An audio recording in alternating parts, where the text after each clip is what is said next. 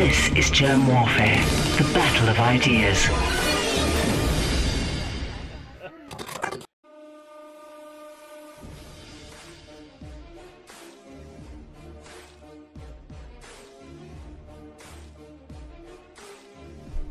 My name is Germ. This is Germ Warfare, the battle of ideas. Brad from Five Times August.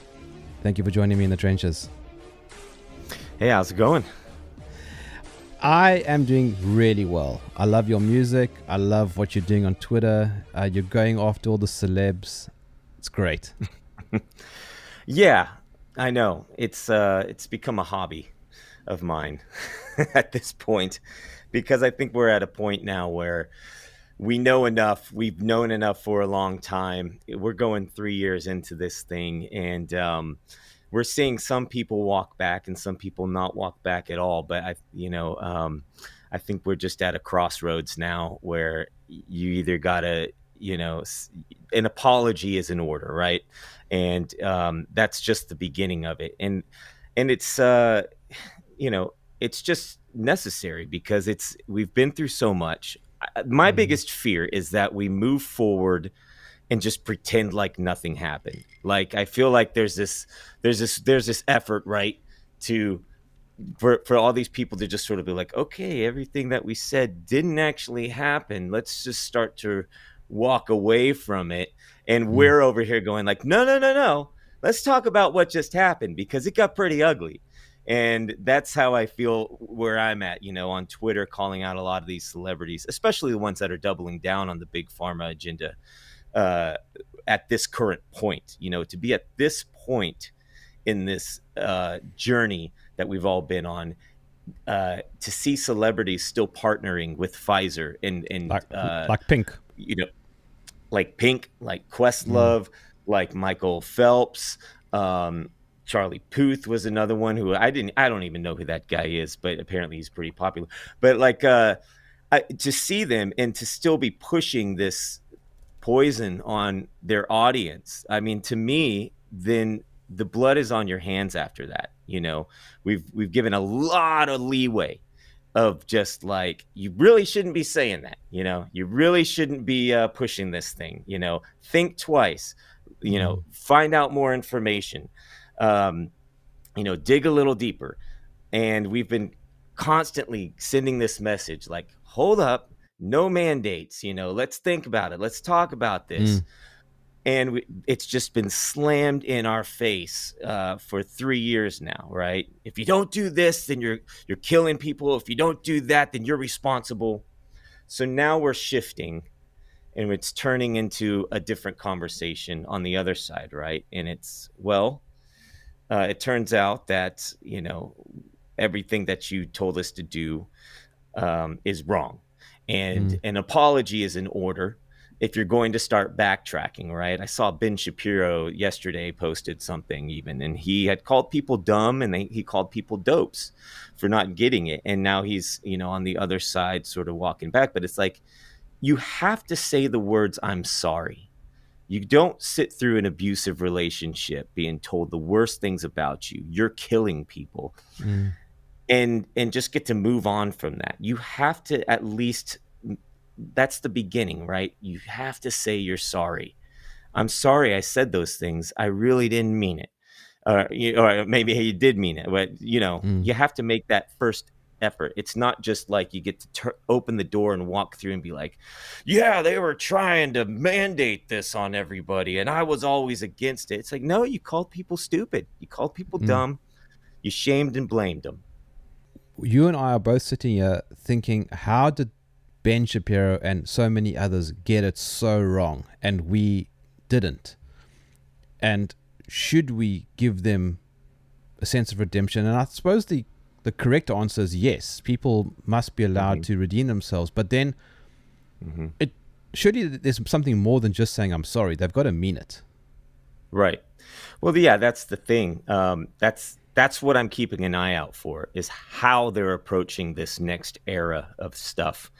Um, you know, I like there there are different tiers. There's different levels right? The average person i want to forgive them. I want it because i know that most of them have just been duped. They've been going along with it. They just want to live their lives. You know a lot of them got the shot just so they could keep their job you know and they had to make a tough decision and there's also all, all different layers who i'm holding accountable are the people in the media who had a large platform to sway people right? To sway a big chunk. Uh, and uh, it's like, you know, like Piers Morgan, for example, just lambasted the anti vaxxers, right? Um, they've given us that label, and which honestly, at this point, you know, it. I think that the anti-vax label is going to be something that people are just going to, if you haven't already, just embrace it, um, because when you go down this rabbit hole, to me, the the COVID nineteen shot is the linchpin, right? It gets you to go. If if you've reached the point where you go, oh, whoa, this is not good, then you backtrack and you think, well, maybe it's maybe it's all of the shots, and then you go, what if it's the shots? What about the rest of the medical establishment? And then you go, oh, this is the medical establishment, then you know the government's been pushing all this stuff. Well, the government, and you just keep, you know, you reverse engineer everything that you've been thinking. And so, to me, I think that you know, at the forefront of this, you have a lot of people in the media who have been pushing this, saying, you know. Uh, you're killing people if you're not getting it. You're going to die on a ventilator. All these terrible things that we've heard a, a million times. Um, and it's just been three years. It's just time to uh, turn it around on them, right? Um, and just say, look, look I want to forgive you.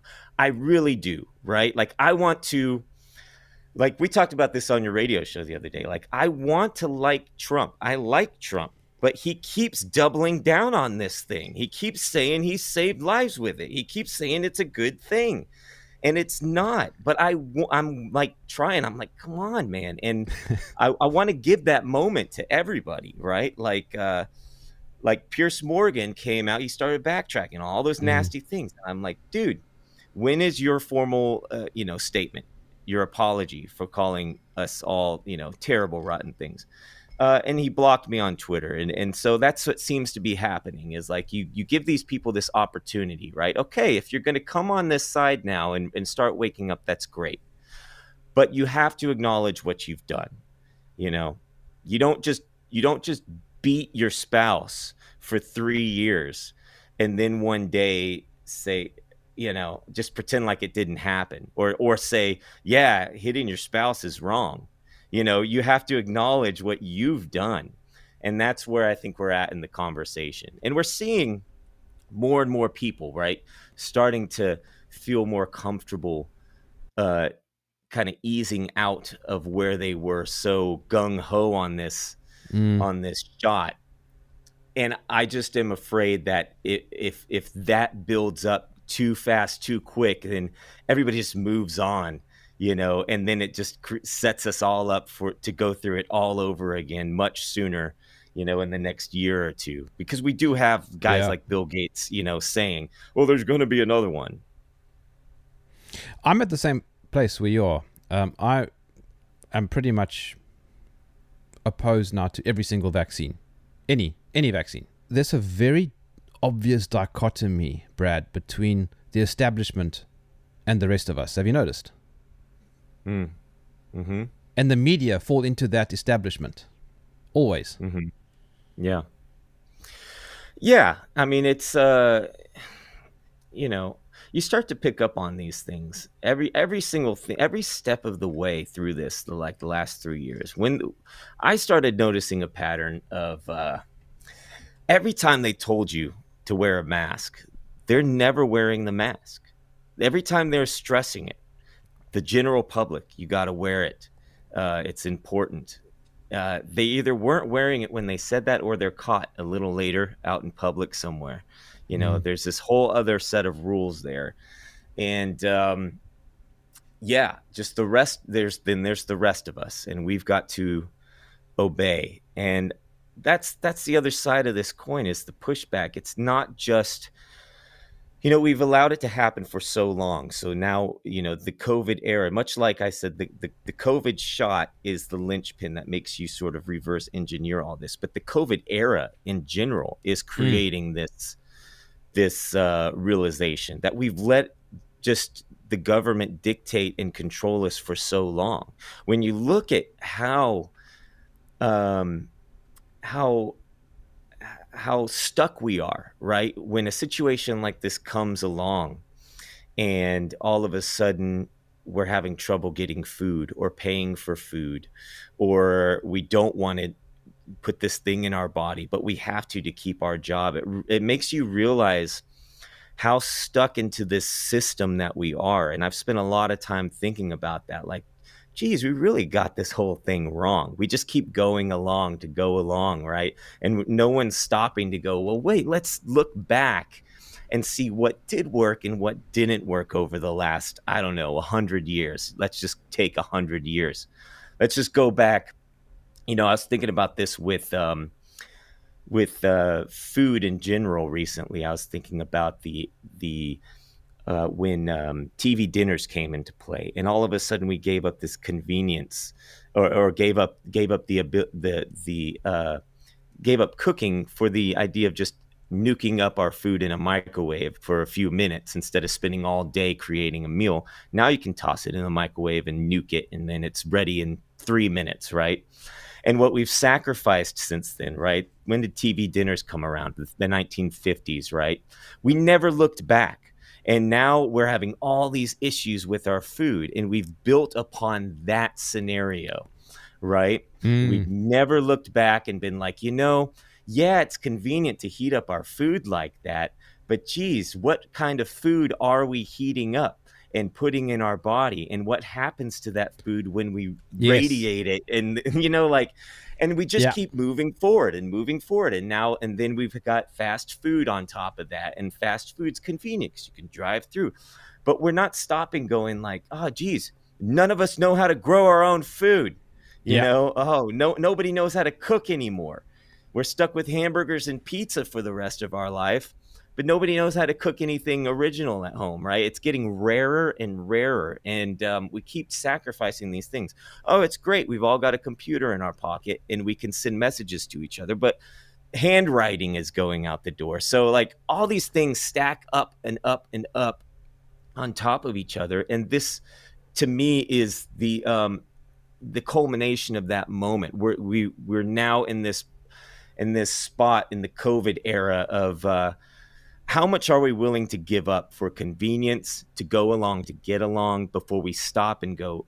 Ooh, we're on we're really on the wrong track but are you actually walking the talk in some aspects i mean I, am asking mm-hmm. that because because a lot of us are consumers of truth but not livers mm-hmm. of it right yeah and like eh, so you know it's a it's a journey it's mm. it's uh and you have to start making the steps you know once you're aware of it you know it's a very hard system get to get out of right? Our our um, pattern of life is built around all of these conveniences. We live in a very fast age. We have you know we're not in horse and buggy writing letters and you know it takes you know two weeks to get a respond from your loved one across the country. We have all these conveniences now.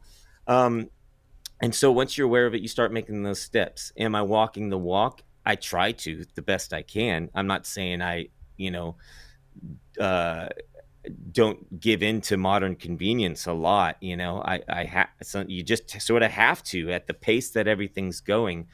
But I think collectively we have to, you know, we're starting to, to be aware of it, right? There's a mm. lot of people looking at, um, land now. Everybody sort of wants land in their own garden now, and we're sort of like regressing because we're mm. technology has moved so fast that I think there's there's a social consciousness of um, you know maybe it's subconsciousness of of this is moving too fast and maybe we do need to take a step back right we we naturally a lot of us are naturally going like you know, I'd like to know how to grow my own food. We should really learn that, you know. And, and so, you know, I'm taking my steps. I've got my gardens in my yard, mm. my my beds, my raised beds in the yard, and um, we're working towards that, right? That independence, and we're thinking about what do we want to teach our kids, you know. Um, you know, even little things like how to sew a button on a shirt are, are getting lost in in this transition of things and th- mm. and, and so it's just moving very fast. So maybe this is a long scattered response to what you originally no, asked. No, no, but these are the things that go on in my brain all day because I'm like, we've got to stop people and, and think about mm. where we're going. I'm not going past, you know, as far as technology, I'm not going past the phone and the desktop computer. The moment these glasses, these Oculus glasses, and living in a 3D environment takes hold, mm. I'm going to find my farm, right? That's what yep. I'm working towards. When the world goes that way, I'm going this way.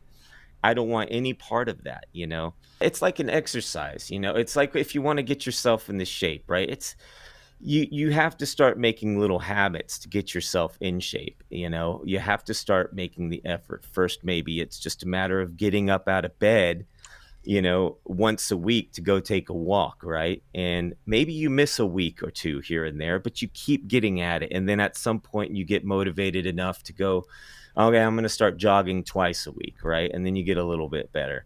And it's the same thing, right? You take these little steps. Like we bought a, um, a hydroponic garden uh, a few uh, a year ago or so to start growing stuff inside as well as outside and like just little things you know um, as far as like what just just being conscious of what food we're putting in our body.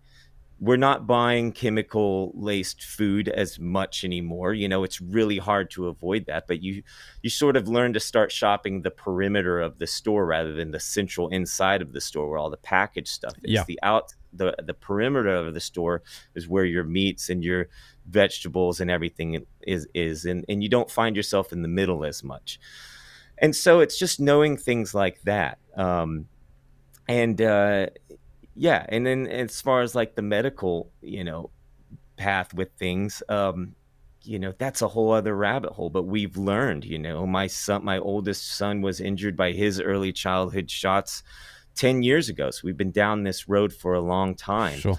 and um, we've had other instances that have just caused some distrust in the medical uh, world. And and uh, so we're very conscious and do a lot of research on who we do talk to who our doctors are and uh, what they know and what they're aware of and whether or not they're just sort of feeding you what they're told to give you you know? The lines are sort of told to give you. A lot of doctors get kickbacks on on things mm. just for recommending you know? And you have to be aware of that. So all these things add up. You have to be aware of it. You have to do your best with what you know and continue to educate yourself and and you'll trip up plenty of times but like you said like i said it's a journey you know to me the point mm. of life is is is you start off and by the end of it hopefully you've you know figured out some you know how to make a good life for yourself and then pass it on that knowledge on to your kids and then they yeah. make it better right we're in the downward spiral that's the that's the complete opposite of that right what the mainstream is saying is you know be yourself kids but also change every single thing about you if you don't like it irreversibly change so i'm going down so many different different pathways right now in my brain but everything literally everything they told us in 2020 goes mm-hmm. against mm-hmm. the very nature of being right yeah, and then you see articles now coming out where they they're telling you, you know, yeah, uh, it turns out, and they're telling you this really dumb, obvious stuff. It turns out uh, diet and exercise and good rest are very beneficial for you, and you know will you know help extend your life. And you're like, then why did you tell us to stay inside? You know, for a whole year of our life. But the great thing is, you know, I look back and I didn't sacrifice one hug you know, the entire pan- pandemic era.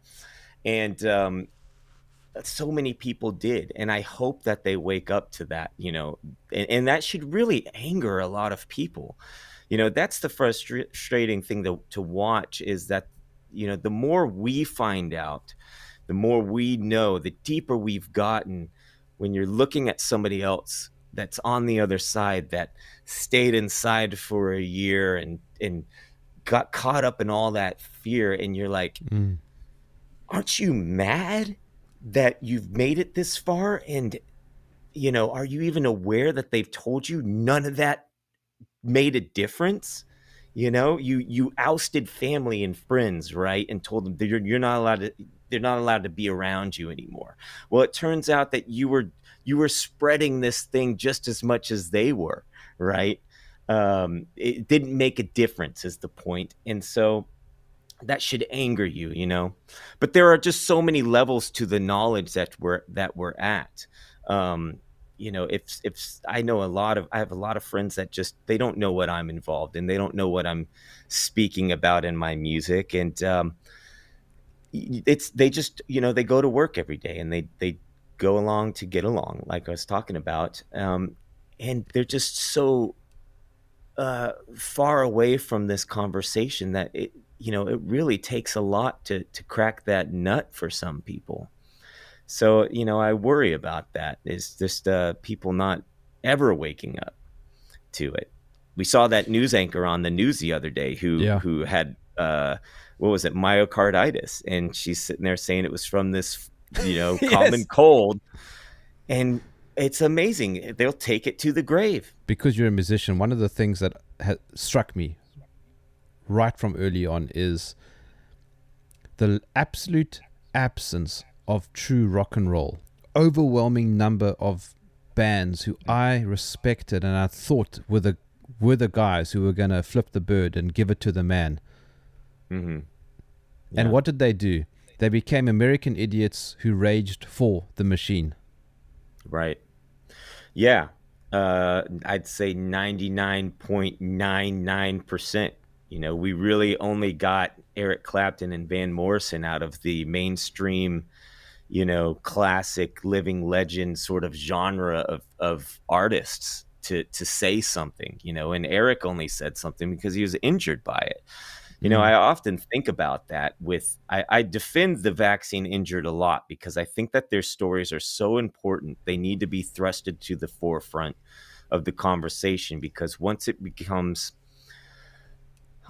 undeniable for the rest of the people, then then the sweater unravels in their brain, right? And once they have to see something emotionally to connect with. But I often think like, gosh, it's it's a shame because those that are injured, you know, I, I wonder, you know, would they have been somebody who shamed and blamed me had they not been affected so terribly? And, um, you know, I, I commend Eric Clapton 100%. I appreciate the songs he put out with Van Morrison and everything. And um, I still respect him so much for, for doing that. Um, but it's just a shame that it took that for him to speak out, you know? Um, for him to realize, you know, my hands hurt. I can't play the guitar. I'm, I've got to tell people about this. And then the other side of that is is how pathetic it is for Rolling Stone magazine to slander him after that, and um, you know, label him a racist and a conspiracy theor- theorist. You know, it wasn't just enough that he spoke out against the the vax, and you know, they they do these things, the media, where they um, they take the story and then they put a little bit of uh, icing on top just so you're a little more distracted by it, right? So Eric Clapton gets hurt by the vaccine. He speaks out about it. Well, we can't have that, so we're going to label him a conspiracy theorist. But on top of that, we're going to trudge up some stories from 50 years ago and label him a racist as well. So you also have the word racist swimming around in your brain. Um, but it's just so pathetic to watch this conversation play out the way it is because the media continues to to do stupid stuff like that. Um, but yeah, as far as rock and roll goes, it's tossed out the window. The rock and roll that I grew up with, um, that I thought was real, that I thought I'd never be, really be a rock and roller, um, it it didn't mean anything. You know, that's the thing. I've got records behind me here. I've got a big wall of CDs over there. I've still got cassette tapes. I love music. It's my life. It's what I do when I'm not making music. I listen to music. I go to record stores. So to to you know go through 2020, 2021, 2022, now into 2023 and be like, oh my gosh, all my heroes were fakes. Yeah. None of them showed up. You know, literally none of them. You know, I have new heroes in music now. Yeah, it's all the too. independent artists that spoke up. You know, it's guys like the Freds and it's guys like uh, Matt Hoy and it's guys like uh, my buddy Joseph Arthur. Those are my heroes now. And and on top of that, my hero, the rock stars are the doctors that I've met. And um, those are the real rock stars that went against the establishment to speak truth to power. And um, but but the classic, you know, traditional rock and roller um, is nowhere to be found. Yeah. Not since the not since Chuck Berry came on the scene uh, has there been a more important time to to be rock and roll than right now. And none of them showed up. And if they did, they're collecting checks for big pharma and they're pushing the narrative rather than speaking out against it. Basically, they all became rock and roll overs. I mean, that's exactly exactly. We really need uh, the community to really get behind the the artists that are speaking out. I saw a segment with Candace Owens the other day calling out Sam Smith's latest video, which is really I don't know if you've seen it. It's it's awful, right? It's It's disgusting. Right. It's borderline pornography. It's erotica. It's nasty, and it's it's fully monetized. Right. It's fully monetized with millions of views now, so anybody can watch it. There's no age restriction on it. My videos, uh, I've got an 18 and up flagged video. Jesus, what happened to you to us? The original upload was flagged to be 18 years and up. Um, de- uh, four videos demonetized. You know, the my videos are speaking about you know freedom from tyranny and and all this other stuff.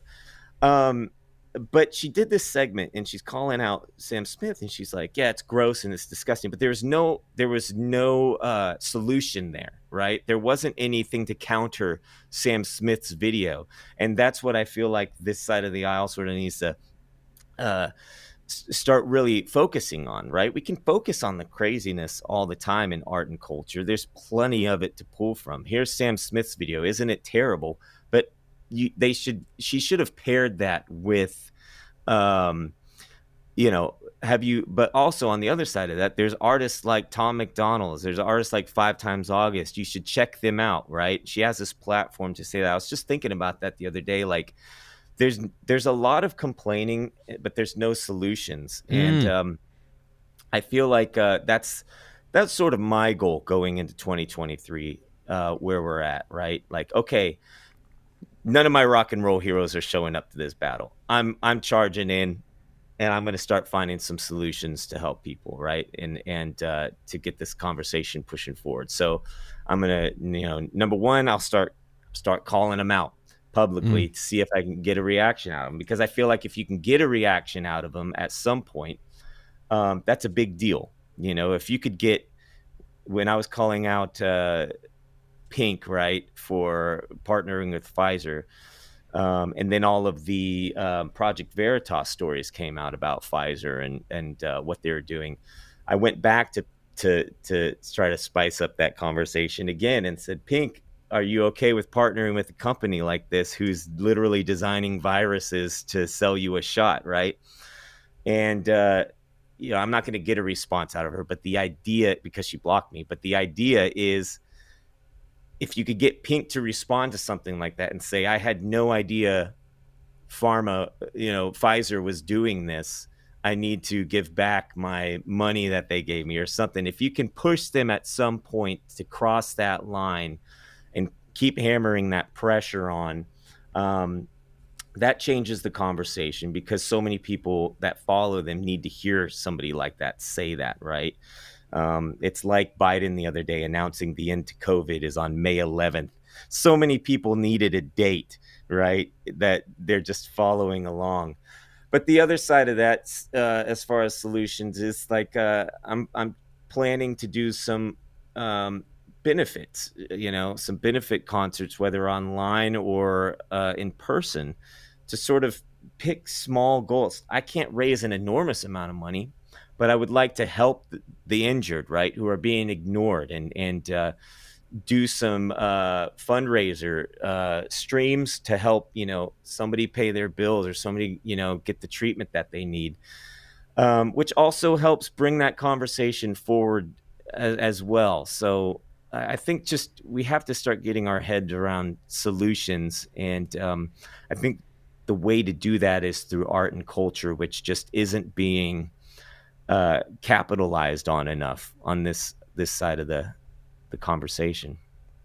Because um, there there are give... us there there there is a small group, right? Mm. And you know there will be more to follow if if we sort of you know lift up this group that's out there that has been vocal. Hi-Rez, I think he's yeah. great great guy yeah and he, he's you know he was speaking out before i was even on the scene him and jimmy levy uh, mm. i've met both of them they're great guys and they're doing stuff to push the conversation forward. Uh, Hi-Rez's latest video, two plus two equals five, is great.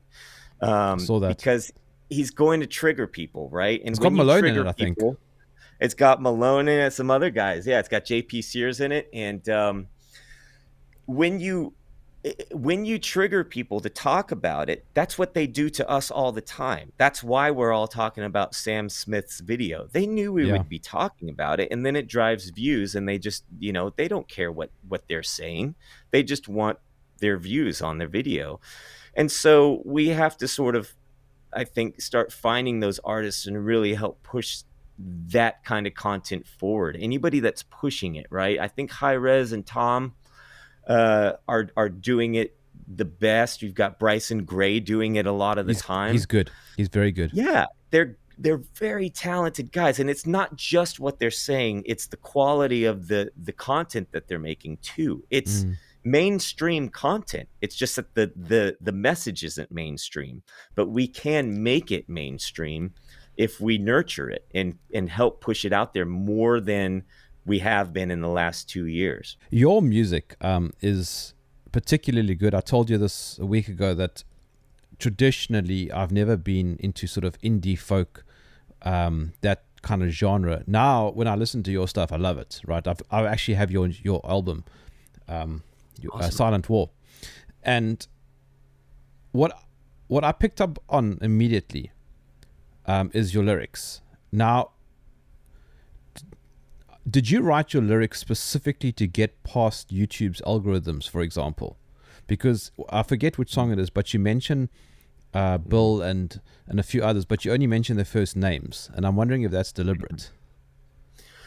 Yeah, it is. It's not specifically for um, to get past any censorship because they censor me anyway.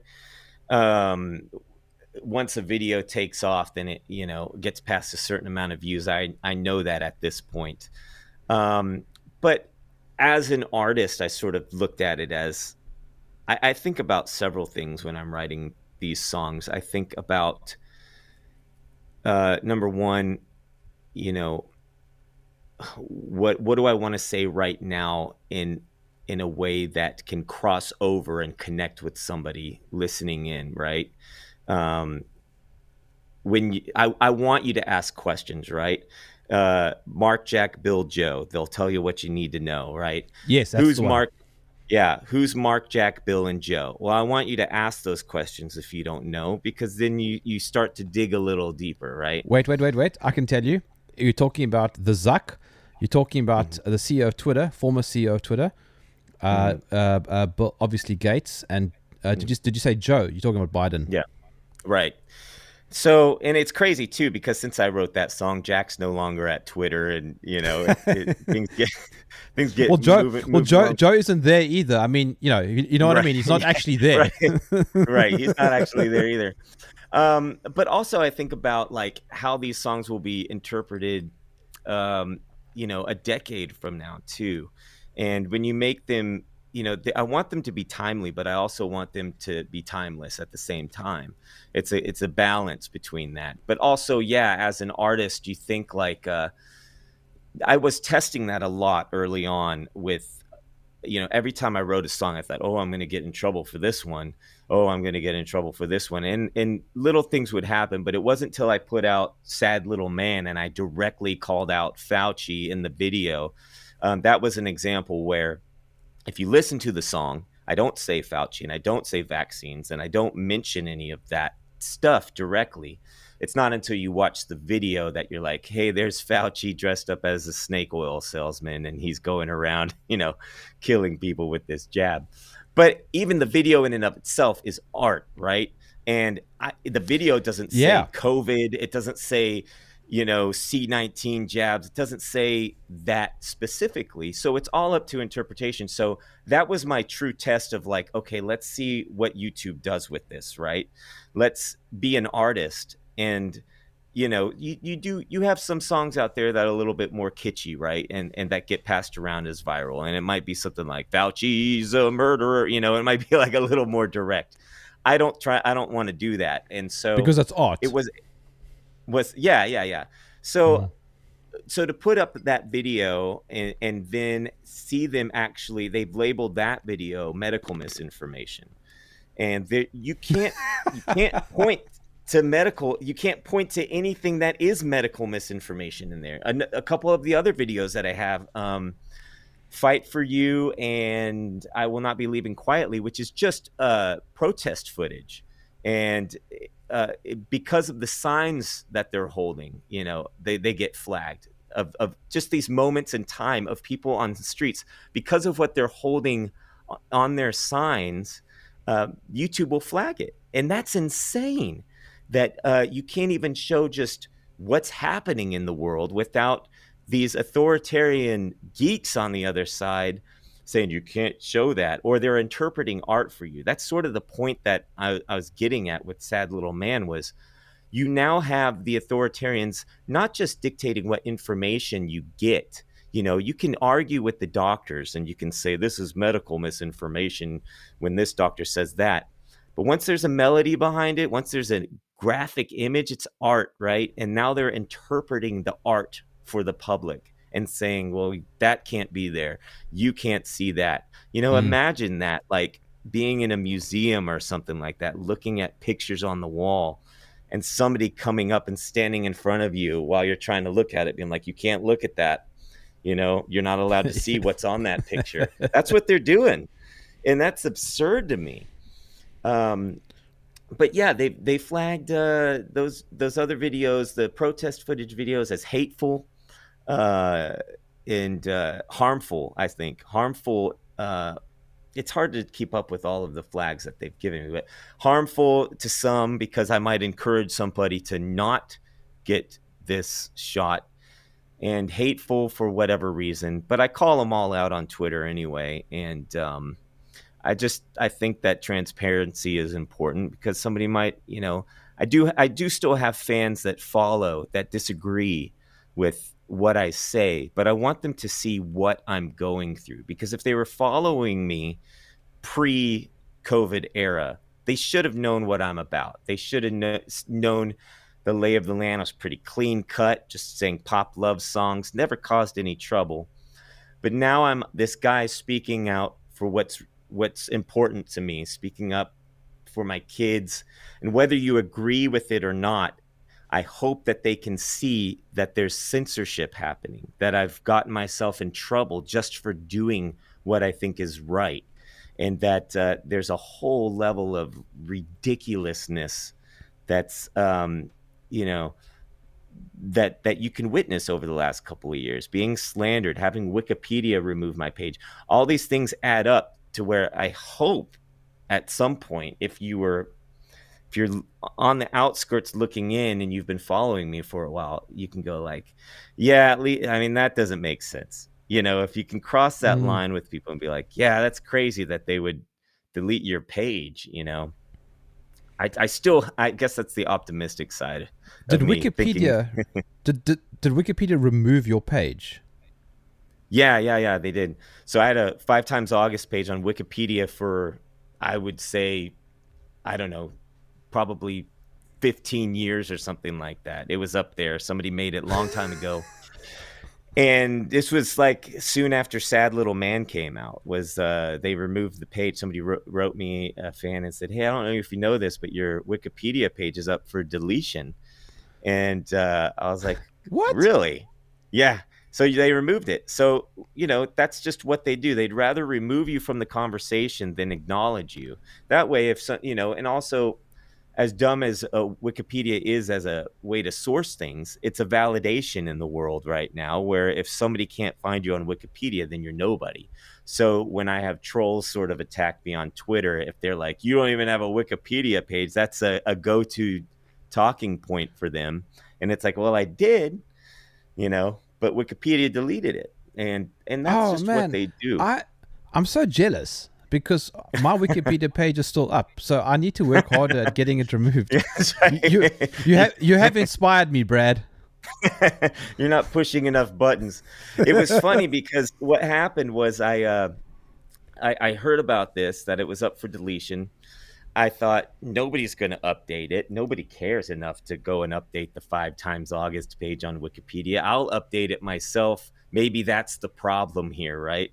Is that it just hasn't been updated in a while or something. So I went in and I updated it with a few things. And I found myself in arguments with uh, the gatekeepers on the other side where I'd post something and they would immediately remove it. And I'm like, who, knows this topic better than I do, right? And eventually, I think that that sort of pushed them to delete it faster than uh, than later. But um, it was a funny back and forth because you realize like this is not just for me this goes across the board. We have these gatekeepers on the other sides of these platforms making decisions on things that they know absolutely nothing about. Telling me what i've done in my career right? Yes. well you don't have a good source for that. Yes i do you know uh, that was one of the arguments that i had was um i was uh one of the first artists on Kickstarter for crowdfunding an album, right? And this was back in 2009, and um, uh, I raised twenty thousand dollars in in one month, which was a lot back then. Now that people raise millions of dollars on Kickstarter and crowdfund all sorts of things, but um, that was the first time that had happened, and I tried to cite this um, on Wikipedia, and they told me I uh, I, I, needed a source for it. And so I went back to Kickstarter's blogs where they had a whole blog celebrating firsts for their website, first accomplishments. And sure, sure enough, my link was still on there. First artist, you know, first twenty thousand dollar goal. So I cite that on Wikipedia. They tell me that's not a valid a valid source. I'm like, it's from Kickstarter, right? So, uh, so you you find yourself in these ridiculous conversations, but you know. so um, a few years ago, I decided to do what you did. I, I went to update my own Wikipedia page, and as you just said, they immediately removed all the updates that I added. Yeah. And then I was suspended. I wasn't. I was blocked. They they stopped mm. me from editing the page, and then the message that came up said that I was vandalizing the page. You're vandalizing your own home. Yeah. That's funny. Yeah, what I did was I uh, I tried to make a section on my Wikipedia page after a few attempts that was actually titled uh, Wikipedia deletes page. I was just mocking them at that point and wrote a little paragraph and said in in 2021 Wikipedia deleted five times August page. and if they had left that up, there would have been a singularity. All right. that would have been so great. Do you want um, me to oh, play a song right now, or um? I'll play. Uh, I'll play Jesus. What happened to us? I, I enjoy playing that.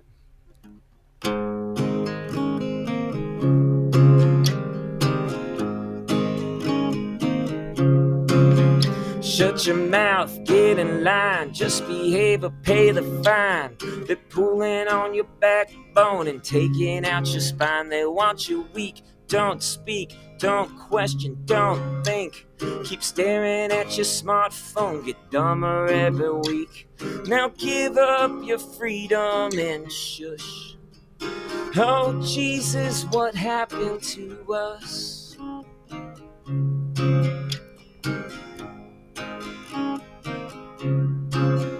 Leave the church, kill your faith, judge the skin, and learn to hate.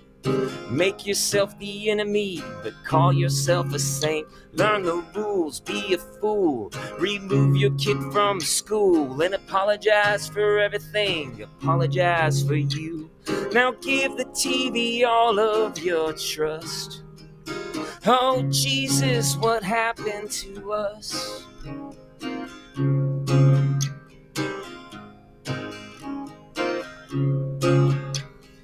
Mark, Jack, Bill, Joe, they'll tell you what you need to know. They'll give you your permissions and tell you where to go. Lights, camera, action, edit. We're so pathetic. You believe it cause you watched it. You believe it cause they said it. Now everybody stay home and rust.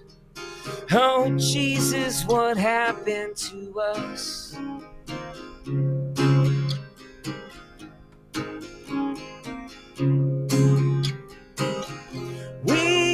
To stand and fight. We had a voice, alright. We had a life worth living. We had a damn worth giving. Never watching it fall. That's the truth of it all. So shut your mouth, get in line, just behave or pay the fine. They're pulling on your backbone and taking out your spine. They want you weak. Don't speak, don't question, don't think. Keep staring at your smartphone, get dumber every week. Don't nobody put up a fuss. Oh, Jesus, what happened to us?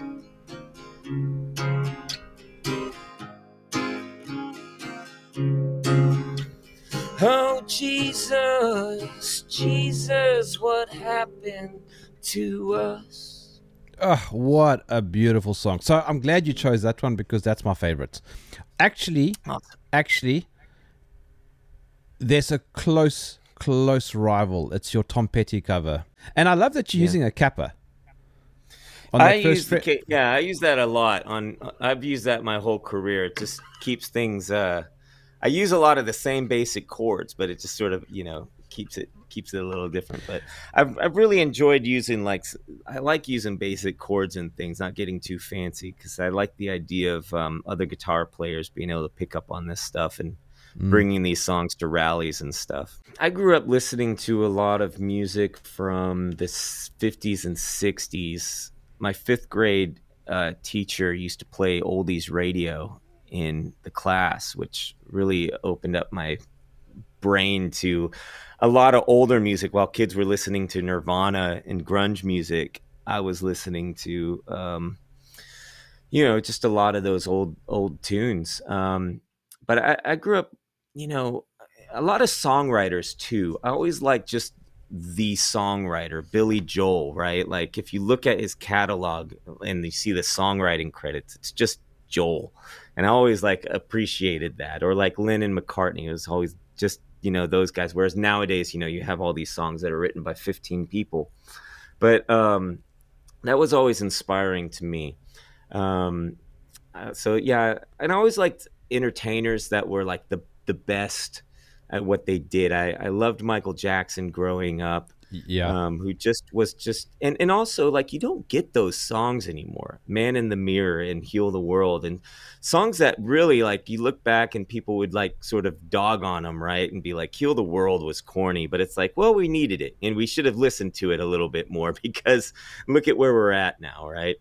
Um, so I always sort of like those those sort of songs, like um, the sort of hokey, cheesy ones that uh, artists got f- flack for. There's a song called "Ebony and Ivory" by Paul Yeah. McCartney and Stevie Wonder, and um, you know it's a big hit, uh, but it was also you know got a lot of flack for being AM radio uh, cheese cheesiness. But it's also like those are the messages that got overlooked, right?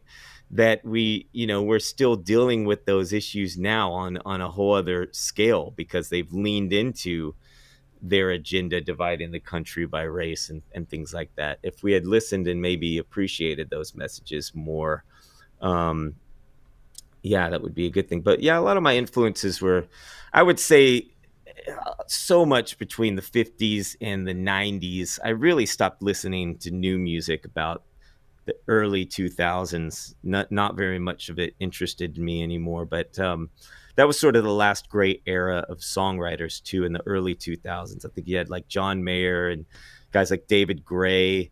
Yeah. Um, was a real big influence on me back then. Um, so across the board, I mean, I, I listen to so much, but uh, these days, you know, it's it's just It's all just- that same sort of. It's stuff, so but- empty today, isn't it? yeah, that's sort of something that encouraged me to lean into just being a guy with acoustic guitar for this batch of songs. I mean, I've gone through and made records where I've created a polished studio album with full band, but most of the songs on the new record are just me and guitar, and I perform them in like in takes where I didn't just record guitar and then vocals. I performed them until I got the take, which was a really traditional way of recording. It's how a lot of my favorite artists used to record back in the day. Now everything's so compartmentalized. You do the drums and then the bass and then you stack it all on top of each other. But I felt like music right now is just it is so empty and it doesn't say anything and there's this polish to it that is just we've we've uh, over commercialized the fakeness and the the processed music that I felt like you know I'm just going to record songs like you know and give people something honest that is a real moment in time. I feel like like that's what's missing, right? When I listen Mm. to my favorite music, all those songs from the 50s and 60s, those were moments in time recording a band recording in a studio together. You know, um, that that doesn't happen much these days, particularly with mainstream radio. And you listen to that, it's just a lot of it. Every now and then, I tune into to the radio and I'm like, "What's Mm. going on?" On, and I I listen for a minute or two, and I'm like, "Ah," because it's just uh, most of it's just sex music because you can't even fall in love with a boy anymore. You can't fall in love with a girl anymore, right? There's Yes. no love songs. It's just it's just sex music with the beat behind it and, it, and it's nasty and And auto tune.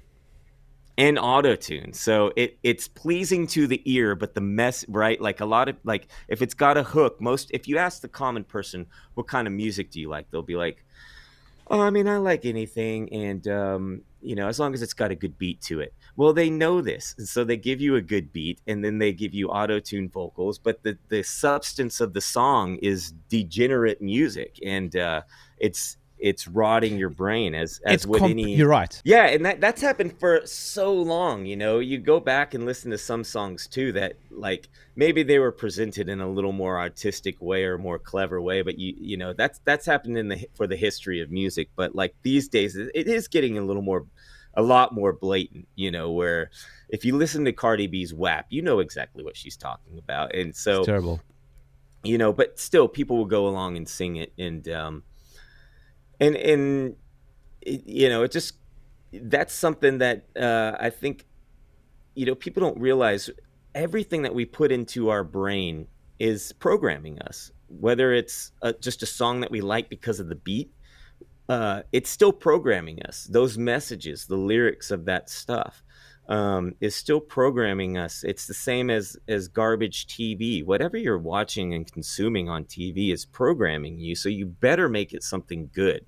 It's like watering a plant, right? It's going on your into your brain and you're processing it. So the more you feed that and and we're our generation's guilty just as much we grew up with beavis and butthead of all things you know and it's still funny to look back and laugh on it but if And South Park. imagine and south park right and so you know it was it was funny at the time and they pushed it but it looked like a lot of those those things like i saw a clip of uh from family guy the other day i posted where they yeah they were edgy and cool and funny but they ended up doing a big pharma propaganda uh Yeah. episode about with Peter getting the the shot and Stewie and uh, Brian go inside his body and do this basically an educational film to dupe the masses who are still like Family Guy, right? And so, um, yeah, I, I just wish you know I wish more people were aware of that because there's so there is a lot of good music still underneath a lot of the mainstream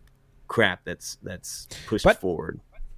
there's actually a meta conversation going on here because when you say music, you can actually expand that to entertainment. I mean, I don't know Mm-hmm. if kids should be watching Cartoon Network today, right. for example.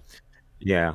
No, and and you go back and you think about like 80s 90s kids like we were at the forefront of all that, right? Yes. We shouldn't have been watching a lot of what we watched growing up, you know, but it was there on TV and uh our parents allowed it or a lot of parents did, you know. Uh I go back like I was watching uh an old Ren and Stimpy cartoon from Nickelodeon, you know, and that was edgy stuff at the at the time. And it's it, and you look back at it now and you're like, I was watching this at 9, 10, 11 years old.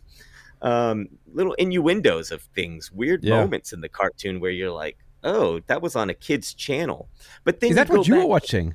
Sorry. I- Sure, sure, yeah. I mean, I was watching Nickelodeon, I was watching MTV, I was watching Cartoon Network stuff, Comedy Central, South Park, anything from that era.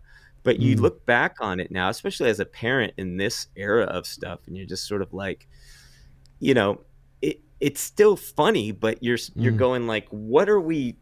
Why are we consuming a lot of this? Right? It's kind of like it's like a candy bar, right? It's like if that's all you eat is candy, then your body's going to feel like crap. If if all you consume as a child are these cartoons that are, you know, uh, teaching you just to be a degenerate, then that's what you're going to become. Mm. Um, and we also, you know, I can't say I didn't go through that phase where, you know, so I don't know. I, I just think that it's a it's a consciousness of, of things, and we have to I'll- sort of turn entertainment around. The thing too is is what did we trade for that? Right? There was a lot of uproar in the '90s about violent cartoons, and uh, and and that was a major conversation that I think you know we took out ridiculous scenarios that would never happen in life, Mm. like pianos and dropping and and tea, crates of TNT exploding,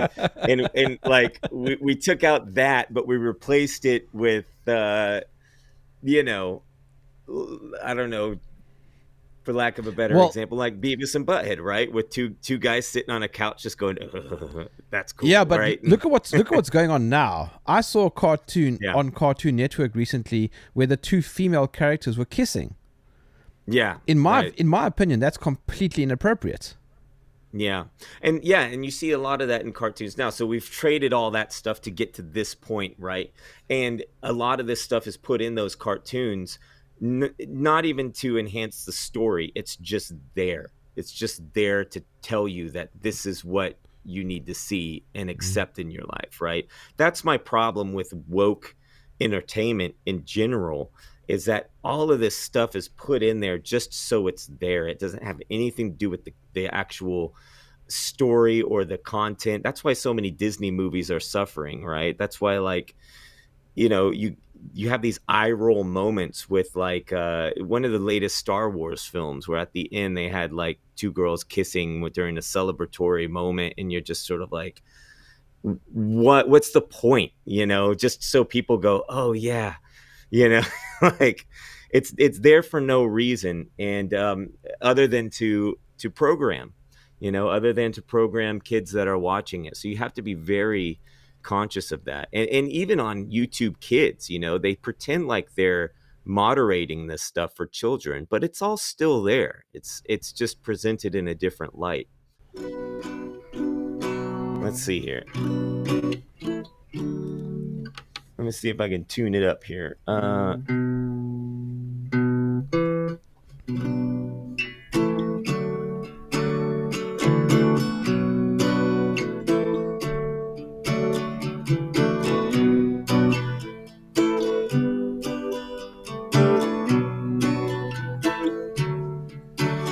Well, I won't back down.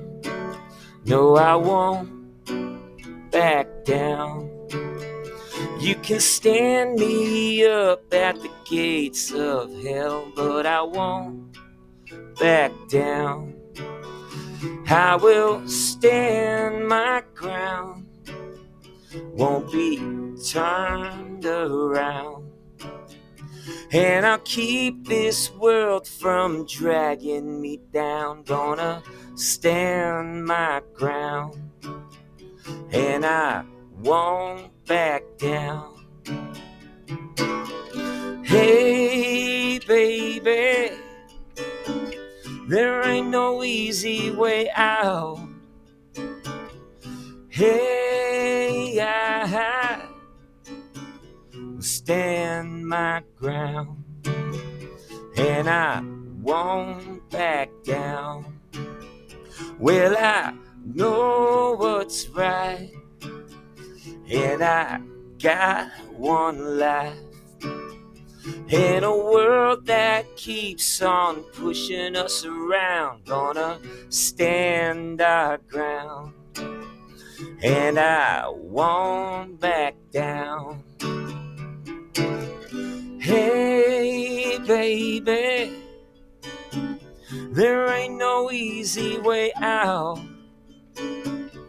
Hey, I will stand my ground, and I won't back down.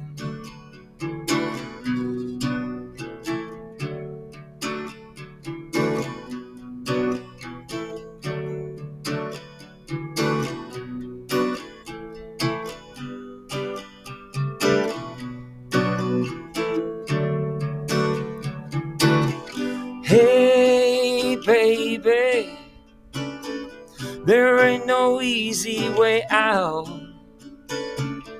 Hey, I stand my ground, and I won't back down, and we won't back down. No, we won't back down. Wow, that is such a great cover. And it's such a pity that he's not with us. You know what's uh, a pity about that is I, I had been playing that song and uh, you know I've got that video on YouTube and Kari Lake had used the song for her campaign and the Petty the the Tom Petty um, uh, uh, Tom Petty what do you call it their his his people that are in charge of his estate, his Tom Petty estate, said that she was misappropriating the song and wasn't allowed to use it. And I was thinking, that's such a shame that rock and roll. And I, how do you misappropriate a song, right? Is is Kari Lake not allowed to back down, right? Like, did she use the song the, the wrong way? And and then you have to ask yourself, would Tom Petty have allowed it? Would Tom Petty have said, ah, it's cool, you know? Mm. What amazes me is how high up on the neck that capo is. I think it's on the on the seventh That- fret. Yeah, I put it up there pretty high. The the version that is on uh, YouTube was on electric guitar, and it's it's kind of got more floaty notes to it. But um, It's so yeah, I told high you I use the- it. yeah, but it's so it's so high up on the neck that you might as well Mm-hmm. use this. ukulele, right? yep. Hmm You should you should be doing that song then on ukulele if the capitestra is so high up the neck. Yeah. I mean, you it. It would be funny if my uh, if the headstock was right here. But this is actually a really great little guitar. Uh, what is it's called a it? Gretsch. It's called a Gretsch. Oh wow, Dandy. Gretsch. and it's uh it's only like a hundred eighty dollar guitar. I bought it for my son a few years ago, and um, I've got much more expensive, nicer guitars. But the funny thing is, this guitar has pulled out all of these songs out of me over the last couple of years. I wrote them all on this little guy, and so I really I thought that was really great. That uh, you know, it's not it's not the it's not in the price it's not in the wood it's just all together you know it's it's something about it has pulled a lot of these songs out of me it's it's a great little little guitar But Brad, do you own a ukulele? This is a very important question. i have two ukuleles yeah they, Are out they there are they though. the, are they the small ones? yeah yeah yeah yeah Good man. They're like like yours i'll do one more if you want and Yes. um, and i'll play sad little man and um and uh and i hope you enjoy it i don't know All right.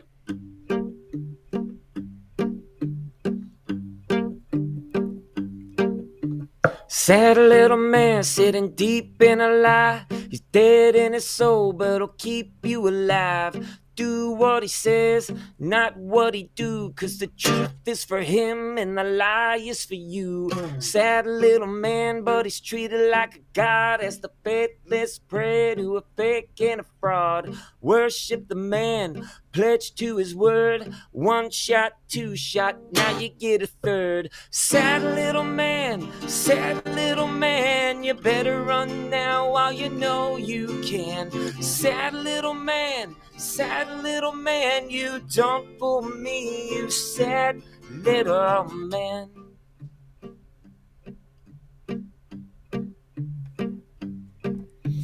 Sad little man, gonna trap you like a dog. Put your head in a net while they eat you raw. Don't ask why, just comply. Cause fear is the drug that the doc prescribed. Sad little man, you could watch him on the news, preaching to his choir while they learn the rules. Some feel safe, and some feel healed, but they'll all hold his hand as he makes the kill. Sad little man, sad little man, you better run now while you know you can. Sad little man, sad little man, you don't fool me, you said, little man.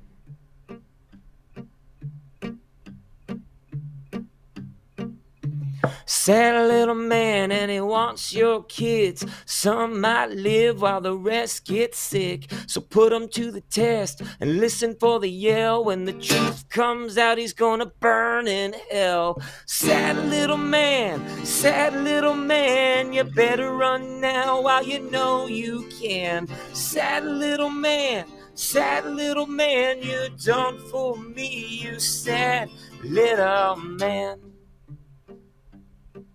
You can't fool me, you said, little man. That song, I wonder if Fauci has heard it. I wonder that too. I think that would be so great if somebody was like, "Hey, did you see this?" And he was like, "What?" And he looks down at the computer. It's possible. Yeah, you never know. I really love it when um, parents send me their kids singing this song because I wrote it the chorus in mind of like as this sort of little taunt that children would sing to a, a bully or something like that. Sad little man, sad little man. And so it's really great to, to see that. But it's fun. But but that little hook that you do um, in the verse, you know that that makes it. Mm. Yeah, you know, I didn't expect this one to actually even take off like it did. I, I don't know why. I mean, looking back, it's pretty clear that people would gravitate towards something calling out Fauci. But th- that was that was a, a thing for me. Was like, oh boy, I haven't directly called out anybody in this way before. I had written a song called Joe prior to this, calling out I love Joe. That. But thanks, and and you know that that was one thing, but uh, Fauci seemed like even a bigger character than than Biden at the time because he's just mm. been so at the forefront of all this. But um, I thought like, oh, I'll post this and it'll get taken down and nobody will ever hear it, and it did uh, get a lot of suppression. I'm surprised it's still up on YouTube, uh, amazingly. But um, you know, I think that that maybe that has a lot to do with um, you know, like we were talking about earlier, how I sort of word word it and mm. present it, but it has been demonetized. It has still been flagged as medical misinformation. They just haven't taken it down yet. So the video. Mm-hmm. How did mm-hmm. you go about doing it? It is so great. It's got the it's got that Monty Python feel to it. Mm-hmm. Yeah. So the funny thing is, uh, prior to all this, I was doing a project called the Juicebox Jukebox, which was a, a family kids music project that I was doing with my kids. And uh, I had spent about two or three years prior to 2020. That's what I was doing. Um, I was just a dad thinking like, this is, this is where my headspace is every day. I'll make some nice, you know, catchy little songs that parents and teachers can like. And um, during that time, I was making these little videos that were very crafty and cut and paste look. And I taught myself how to sort of do that. And had I not done all those nice little kids song videos, I wouldn't really even know how to do what I'm doing now for these other videos. But um, I sort of created the adult version of what I was doing before, which really does come across like that my Monty Python sort of thing. But um, I, I like doing that. It's sort of it, it's just another way for to uh, say what I want to say.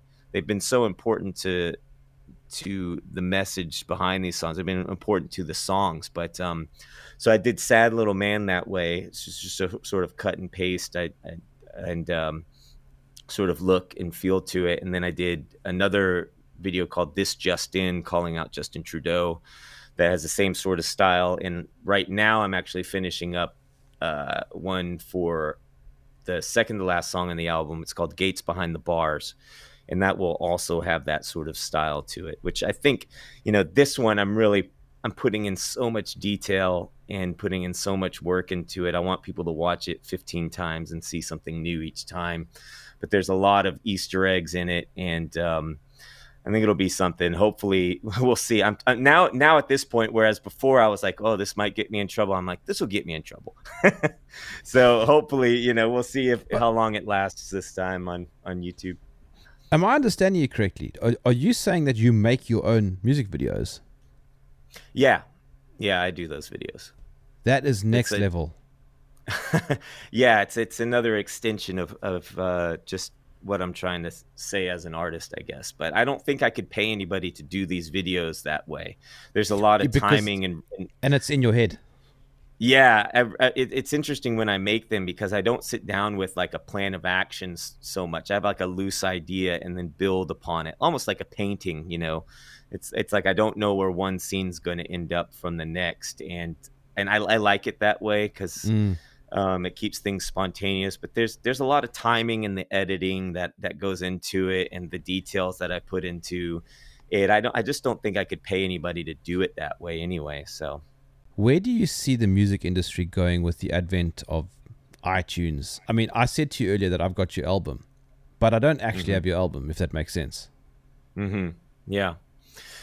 Well, I think that. Uh, I mean, I've been watching this sort of play out since the beginning of of my career. I started Five Times August in 2001, and people were still buying CDs, you know, and I watched the arc go from physical world into MP3s and battling illegal downloads, which parlayed into just streaming subscription services, which is where we've been at the last several years. Um, but also I think that uh, people are sort of uh, falling back into a physical realm more so. Uh, vinyl records are coming back into play. Um, and I certainly made I, I, made physical copies of the new album because I think it's a you know it makes it more of a document. I like to use uh, the streaming services as a way to discover music, and then if I like it, I usually buy it. But um, hopefully, you know, I think that you know, kind of like earlier, I was saying, you're going to see one half of people go into the direction of whatever the latest technology is and keep following it, and you're going to see another half of people sort of regress from technology and get back to holding things in in a tangible world. And I think that you know mainstream music's going to keep forging ahead into digital, and and they'll be into these digital environments, Oculus concerts, and stuff like that. Um, you'll see other people, indie artists. I think mainly it's going to be indie artists that are doing that are keeping it real. You know, indie artists are the ones that don't have, uh, you know, a, a, lot of voices behind them telling them what to do and and and what to say. And there's a way to create. Uh, a a, uh, a career out of that now with all these tools that we have so I look at the digital realm as as a tool to use to, you know, ultimately create tangible moments, right? Like everything I did online that wasn't necessarily a real thing that you could hold, the videos I made, the content that you're absorbing, it led me to this actual moment on the steps of the Lincoln Memorial, right? And that was a real moment where I connected with everybody who was there for the Defeat the Mandates rally. So that's sort of how I look at the internet is like you, you sort of use it as a tool. So I don't know where the, the music industry is going. I honestly just stand on the outskirts watching everybody else go by. I've sort of decided to embrace not caring what goes on over there and I just do my own thing at this point. And um, I think a lot of other indie artists are doing. I think Hi-Rez is, you know, he's he's another he's a great example. He's just doing his own thing, and, and he'll Tom. do it the way.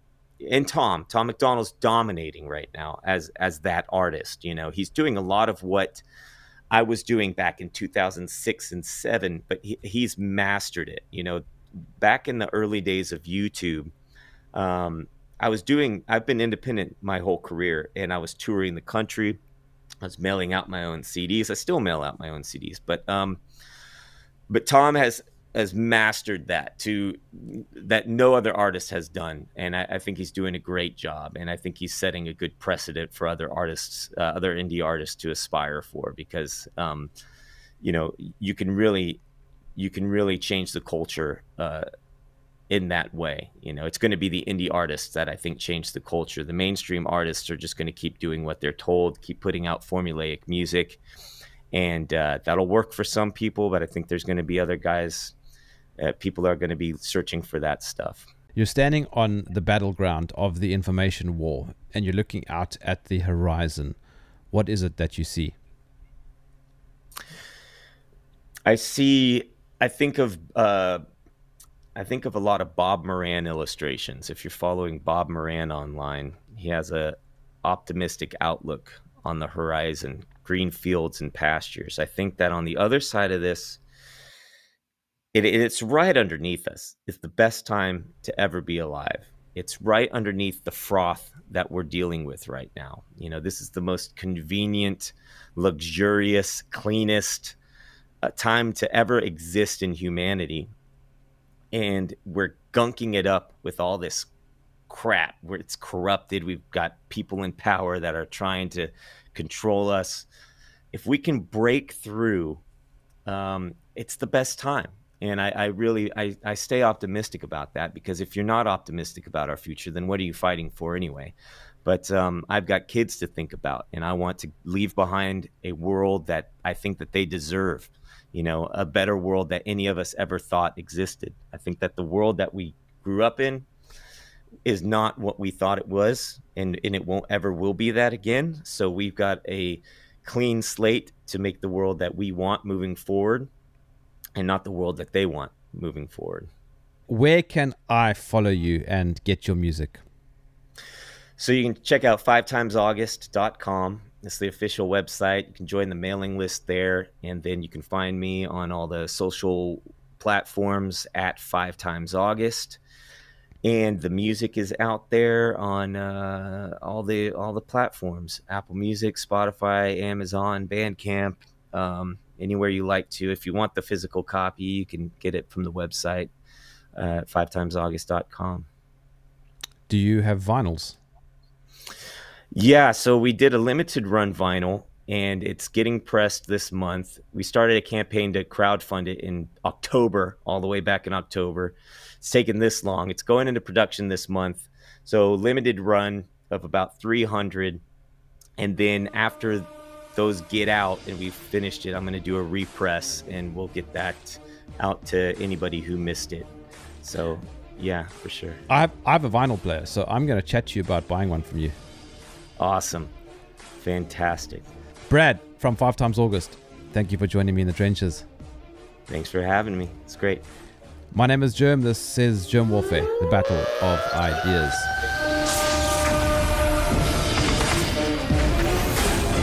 If you enjoyed this podcast, please visit supportgerm.com